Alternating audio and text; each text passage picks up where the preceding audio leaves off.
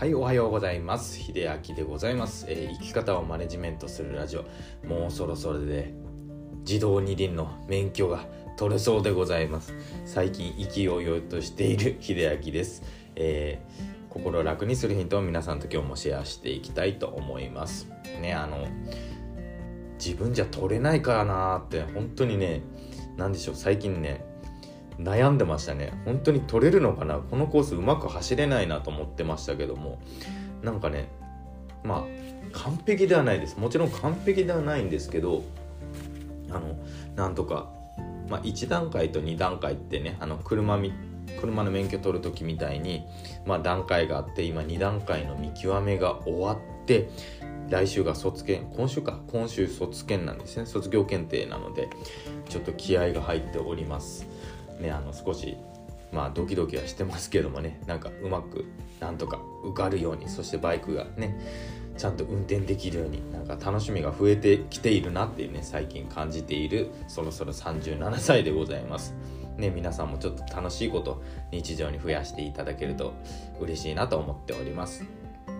でまあ今日のお話なんですけどもまたちょっとお話がだいぶ飛びますけどもえっとですね今日はちょっとことわざを紹介しようかなと思っております。あのいつもねあの心理学とか、まあ、体のケアとかね。まあえー、と体のケアを通して心を楽にするっていうのが、まあ、この放送の、まあ、メインのお話なんですけども、まあ、自律神経だったり、まあ、あとは心というか考え方ですね。なんですけどもたまにはちょっとことわざみたいなのをね紹介ししていこうと思っております。であのいつもあのインスタとかね僕もあのインスタねあのメンタルケアを中心にということでやってるんですけどもこのインスタでですねキャンバというねあのフリー素材とかねまあもちろんその有料の方もそうなんですけどもえー、と画像をねあの画像だったりえっ、とあとはなんだキャプションとか文字入れとかをやってるねアプリがあるんですけども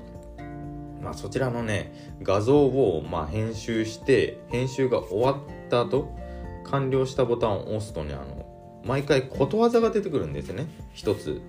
作業が終わった後に。いろんな方の言葉が出てくるんですけどもあの先ほど出てきたのはねあのネルソン・マンデラっていうね。まあ多分知っている方は知ってるんじゃないかな。あの黒人のねあの差別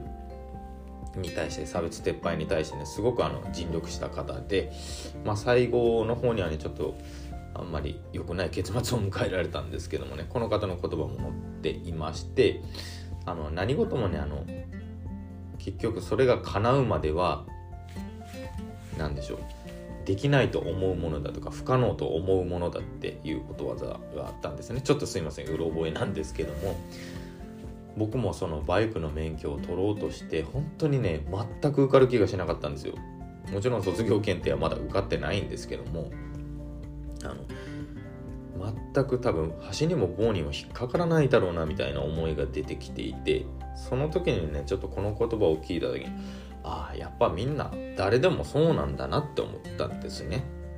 あのことわざってこういう時に役立つなと思ったんでね。少し自分のとこ心に少しの隙間が出てきて弱気になってしまいそうな時ふっと心を押してくれる。なのであの過去の、まあ、偉人とかがね残した言葉がふっと背中を押してくれる、まあ、そんな時にことわざってすごく役立つなと思いました。で今日はですね何か続けたいなと思ってもちょっと続けられなさそうな時にねちょっと葉っぱをかけるようなことわざねご紹介したいなと思っております。でこれはね中国のことわざにあるそうで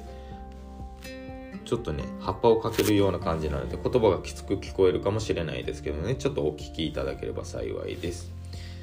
えーゆっくりやることに対して恐れを抱くな。突っ立ったまま何もしないことに恐れを抱け。もう一回言いますね。ゆっくりやることに対して恐れを抱くな。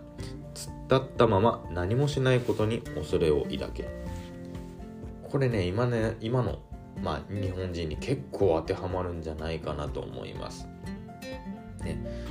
何かを始めようとした時に上げ足を取ってきたりとか。何かやりたいなと思っていても実行に移さなかったりとか。はありますけどもね。まあ、こういう言葉を聞いてみてねふっと。ちょっとね自分の、まあ、心に炎がつきそうな、まあ、ことわざなのかなと思いますのでね。何か始めようかな。いやでもどうしようって思った時にこの言葉を思い出していていただけるといいかなと思います。ということで少し長くはなりましたがね。ことわざで、まあ、自分に力を少し何でしょうみなぎらせようというお話でした。ということで最後まで聞いていただいてありがとうございました。それではまた